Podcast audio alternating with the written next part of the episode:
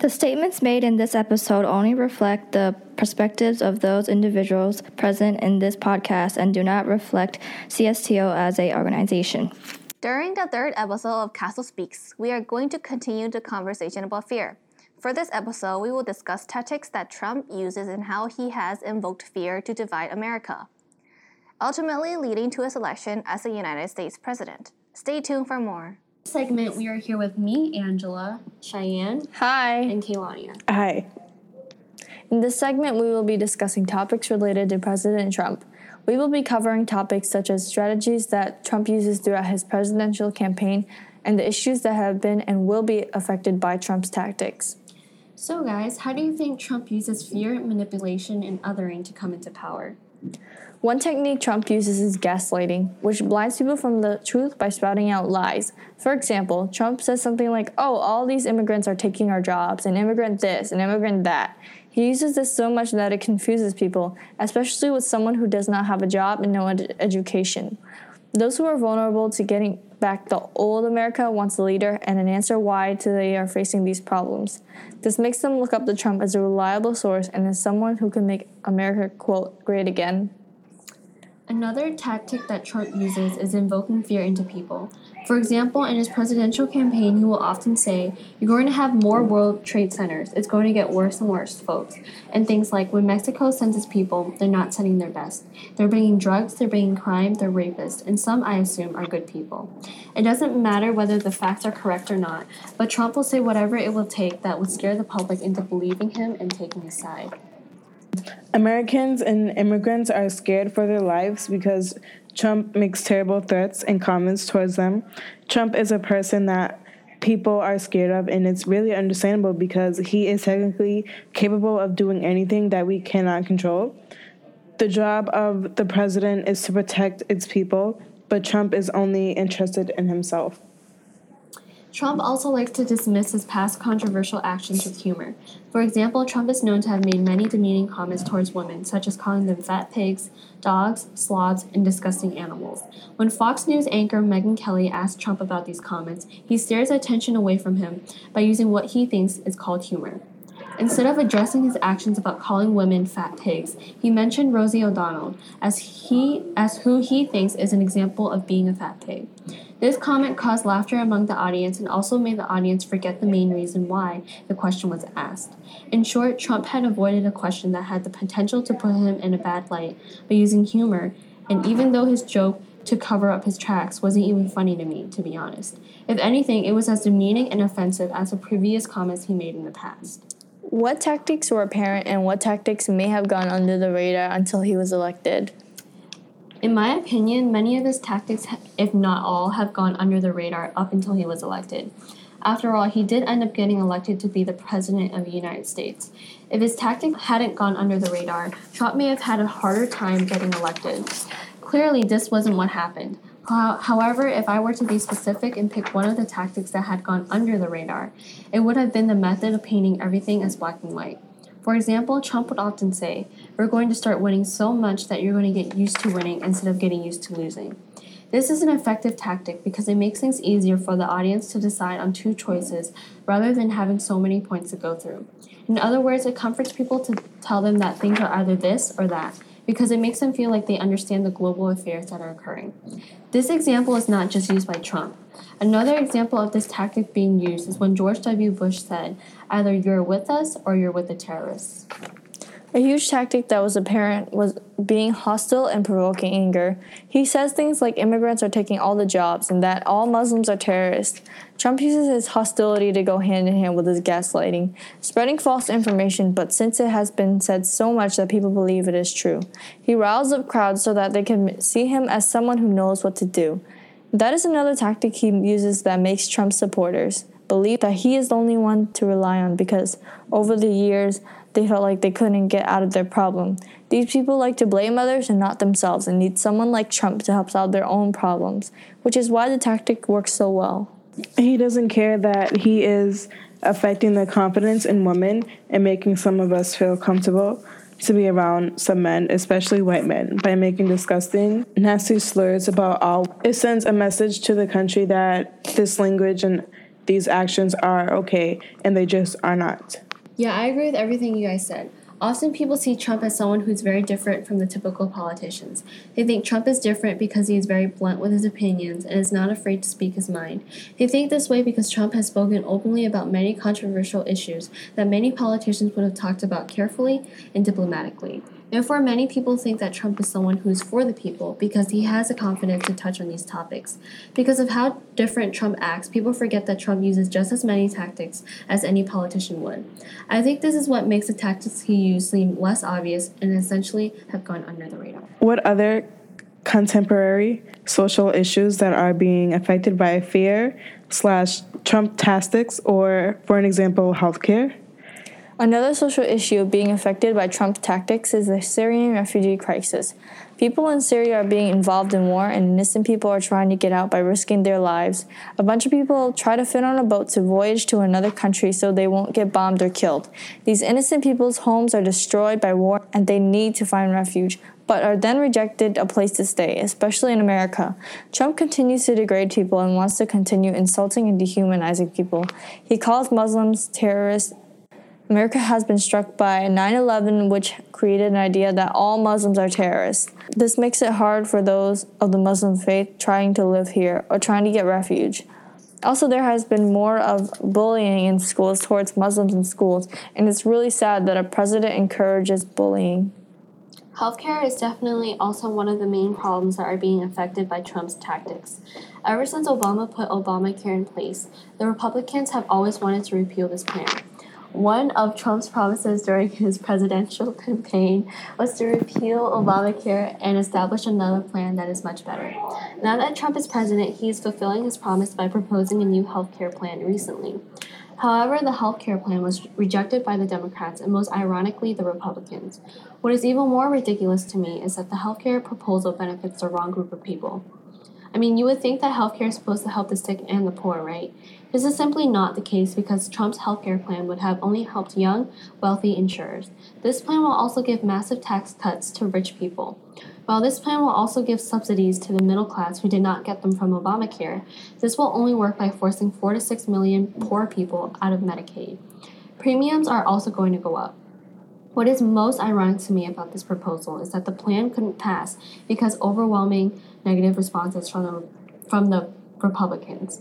Keep in mind that the House, Senate, and the White House is majority Republican.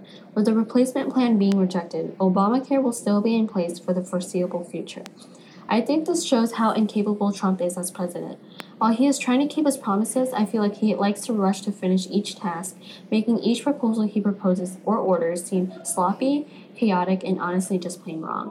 Let's also keep in mind that he has also signed many executive orders with just being three months into being president, which is unheard of. White people are scared because they think black people are ruining society for everyone else through violence, for an example, shooting, stabbing, violence, etc white people are seeing racist slurs that racist slurs and threats because they think that blacks don't belong in here in this country. Many still believe that the KKK should continue to practice their beliefs and violent acts toward people they discriminate against. There is a lack of respect towards people of color, and there is a constant back and forth between groups of people showing hatred towards one another. We need to start to end racism in this world. Well, this concludes our segment on the tactics that Trump has used throughout his presidential campaign and will continue throughout his term in office. Keep listening on for the next segment.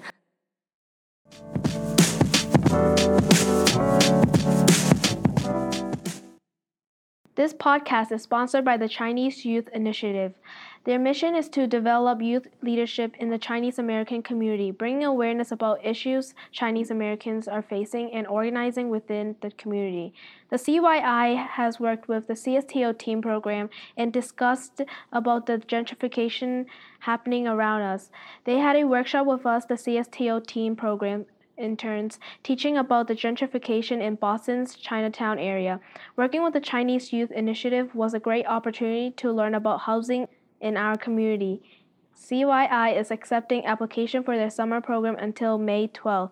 To learn more, visit www.cpaboston.org slash CYI 2017. This concludes our discussion on Trump's tactics to divide America on social issues and how it has affected our society. Our upcoming segment will be about our current president, Donald Trump, and how he shows behaviors of being a fascist.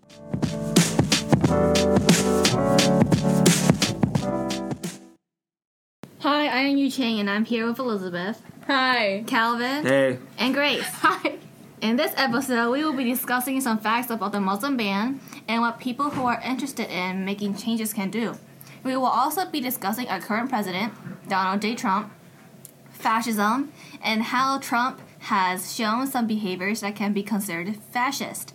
So, Elizabeth, what do you think about Donald Trump's executive order on Muslim ban? The thing that doesn't make sense to me is that he banned the countries around the country that actually caused the 9 11. The countries that were banned were Syria, Iraq, Iran, Sudan, Somalia, Libya, and Yemen. But the one involved in the bombing was Saudi Arabia. Donald Trump doesn't make the best decisions, I know, right? Unbelievable. and he doesn't really care about most things. He is just making selfish decisions and doesn't put his mind to it. What do you think, Calvin?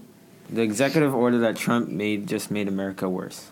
This order that he made affects families all over America. These people come here for refuge or family, but now they are stuck in these airports. Some of these people are sent back and could be killed. What do you think, Grace? I think this isn't fair because America was made to let people in. For Donald Trump to ban Muslim countries, it's like saying they aren't allowed and we are making them outsiders. It's like saying America isn't America anymore. What do you think, Yu Chang? The Muslim ban was an executive order by President Donald Trump that lowered the number of refugees to be admitted into the United States in 2017 to 50,000. It was fueled by fear because some Americans feared that the Muslims that immigrated to America would be dangerous. So, from fear, they did not want any danger.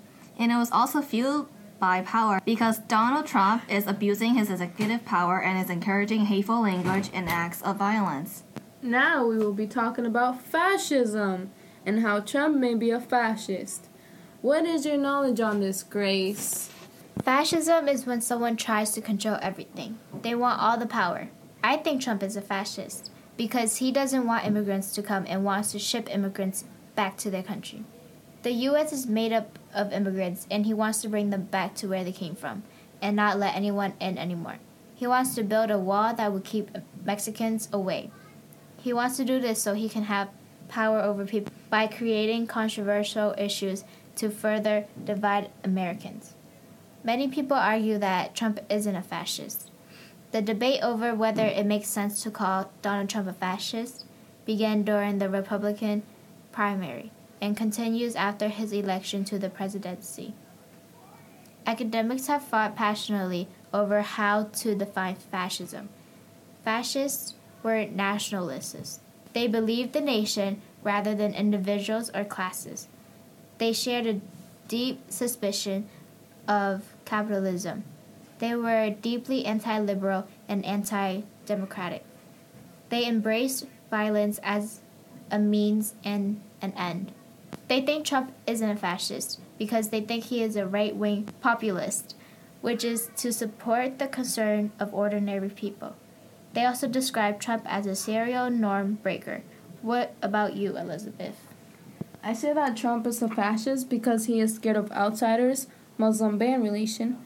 He conveys aggressively, like communicating aggressively and being really dis- disrespectful.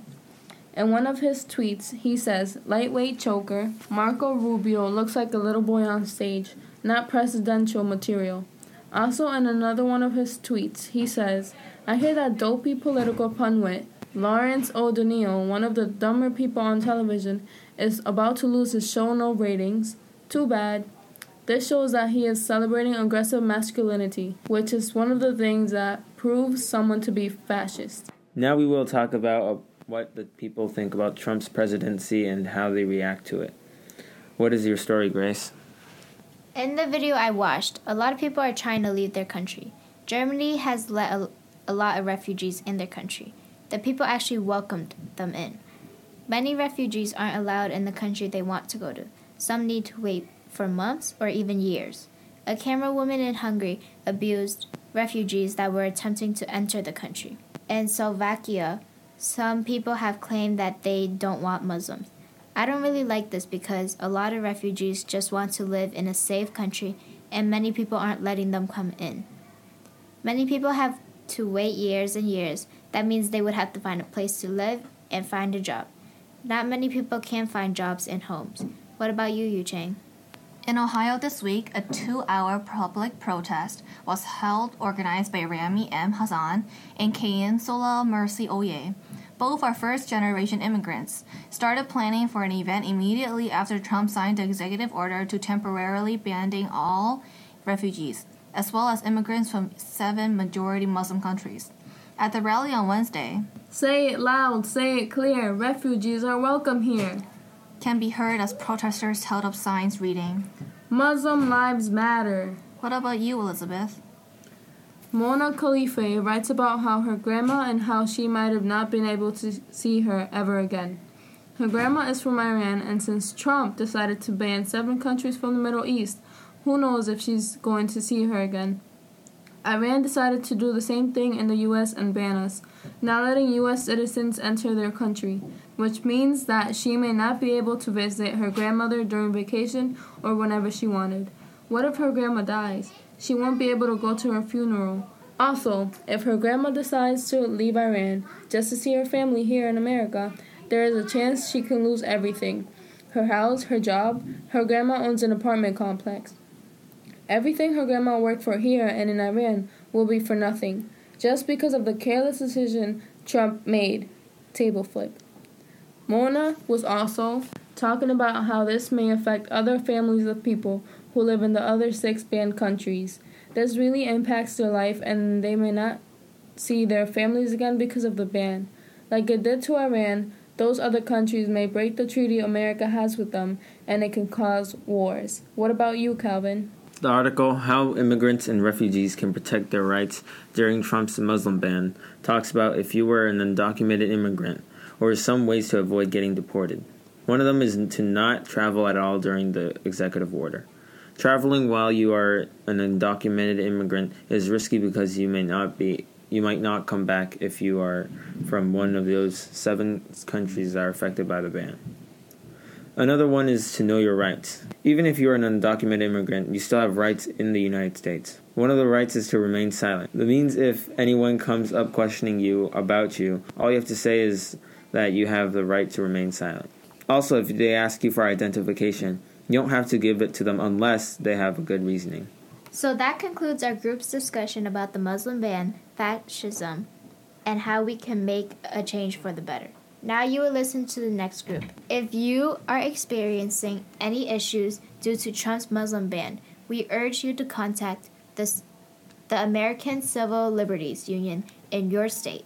You can contact Boston's ACLU at 617 482 3170.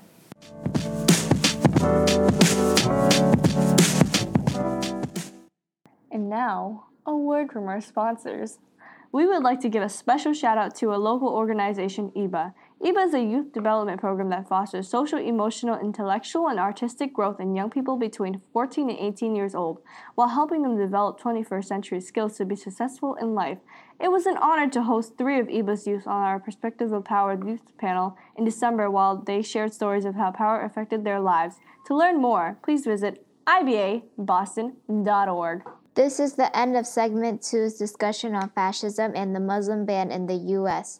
Stay tuned for segment three, which is about Trump's executive orders and how it is impacting people in the United States.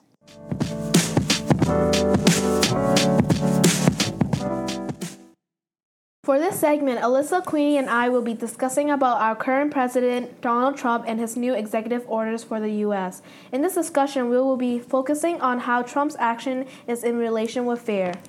It has been less than 100 days since Trump stepped into office. However, Trump has issued many controversial executive orders.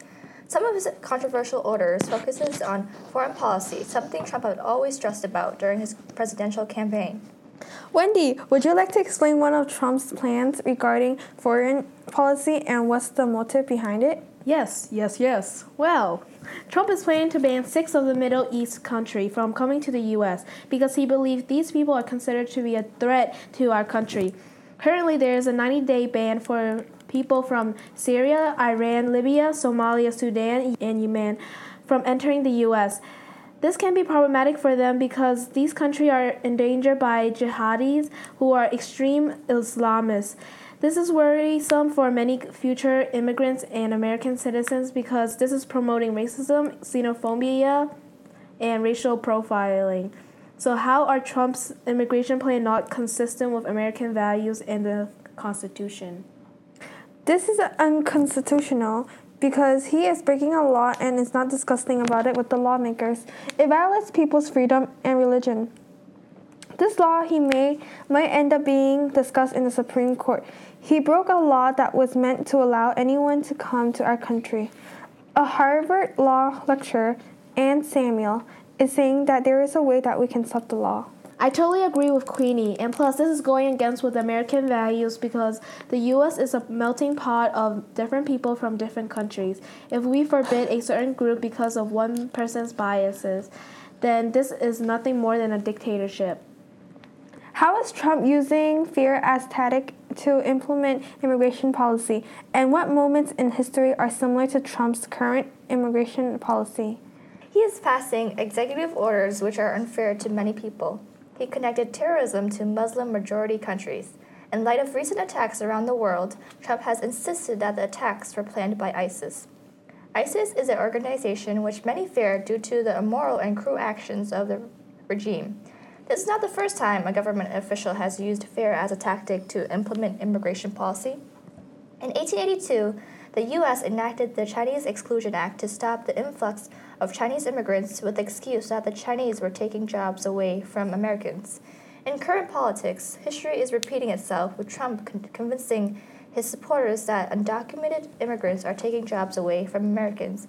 Therefore, the U.S. should block incoming immigrants from entering the country. Then the national security would remain stable as danger is kept out. With this mindset, Trump is able to gather support for the construction of his wall, dividing the U.S. and Mexico.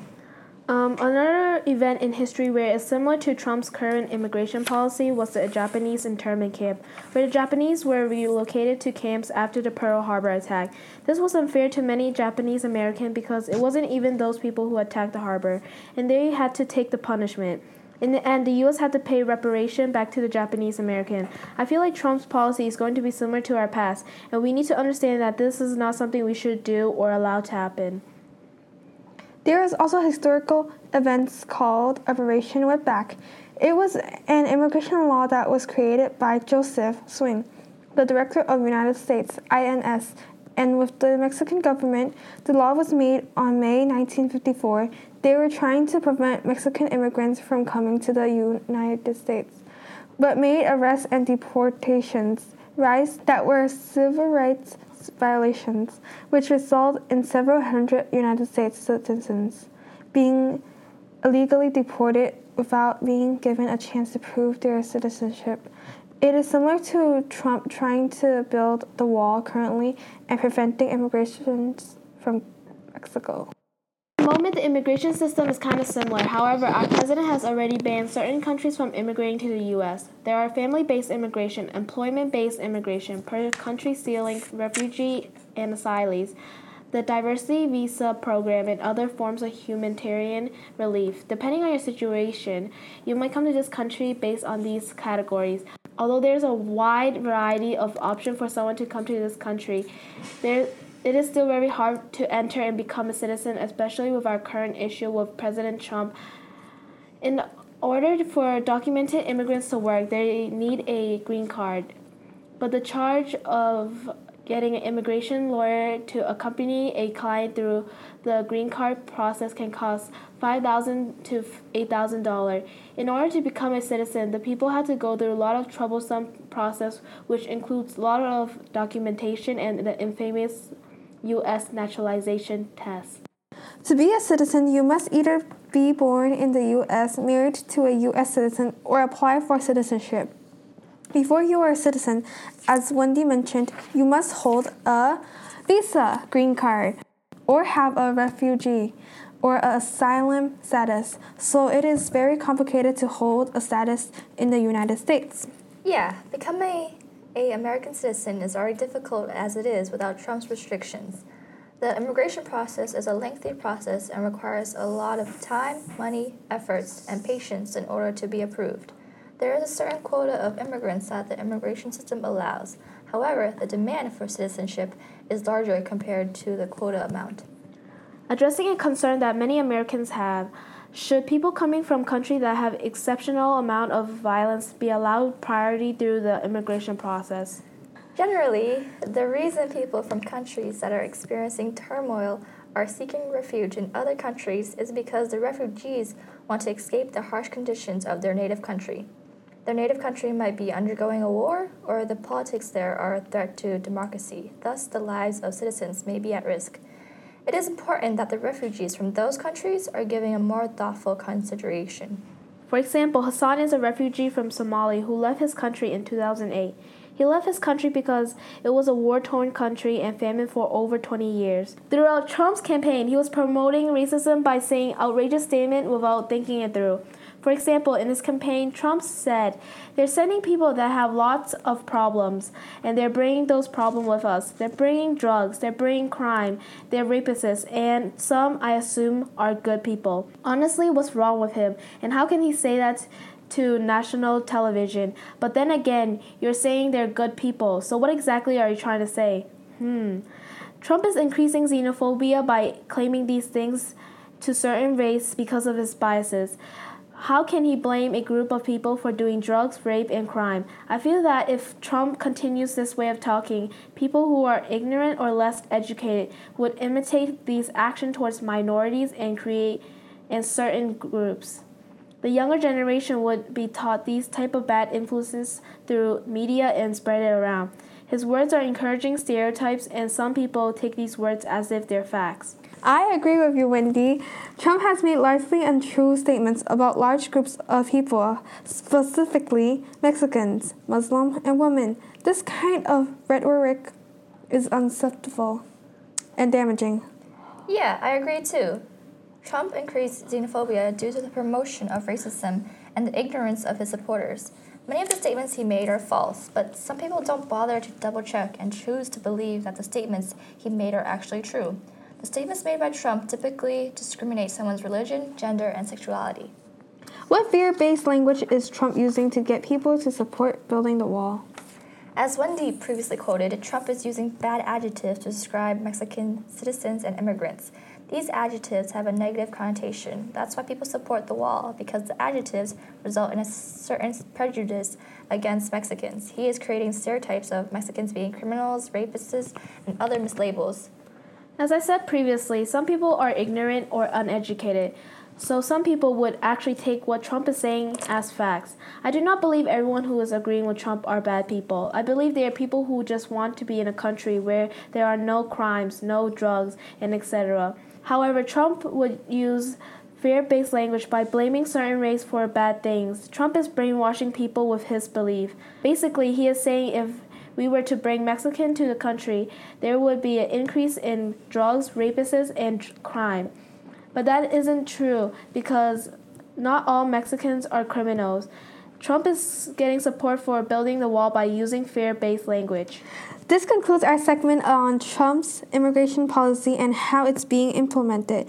We discussed about Trump's executive orders and fear is related to it. Thank you for listening to this segment. Tune in for more.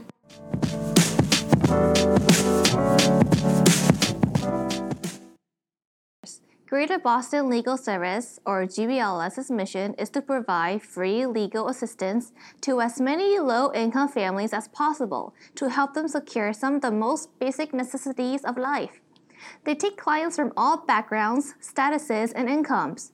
GBLS came to CSTO and taught us about our civil rights when encountering law enforcement, especially ICE. We got to play some fun games while learning about being a good ally to our undocumented brothers and sisters. On a side note, GBLS's Asian Outreach Unit furthers GBLS's mission. AOU's mission is to provide services for Boston's Asian American community that affirm their clients' cultural and linguistic backgrounds. If you or someone you know needs help with their immigration status, please reach out to GBLS at gbls.org or call their Asian Outreach Unit at 617 603 1726. This concludes our episode on how current politics is driven by fear. As a result, several executive orders have been implemented, and those orders largely affect minorities who are trying to immigrate to America for better opportunities, but are denied access. Us, the teen interns, are asking you, the listeners, to be an ally by calling your representative as a way to protest these executive orders like the Muslim ban. With your help, we, the people, can resist this social injustice. Tune in to our next episode and make sure to check us out on Twitter at castle underscore speaks.